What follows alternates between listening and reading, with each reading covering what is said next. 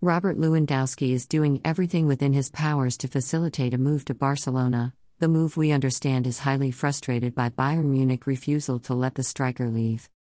Barcelona on their own are putting together a backup plan in case they cannot persuade Bayern to part with him.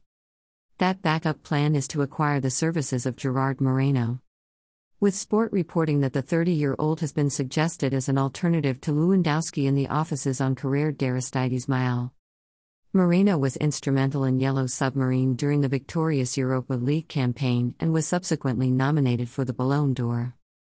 Football España reported that Villarreal would reportedly be willing to accept an offer of around 40 million euros for Moreno, who has a contract until 2027.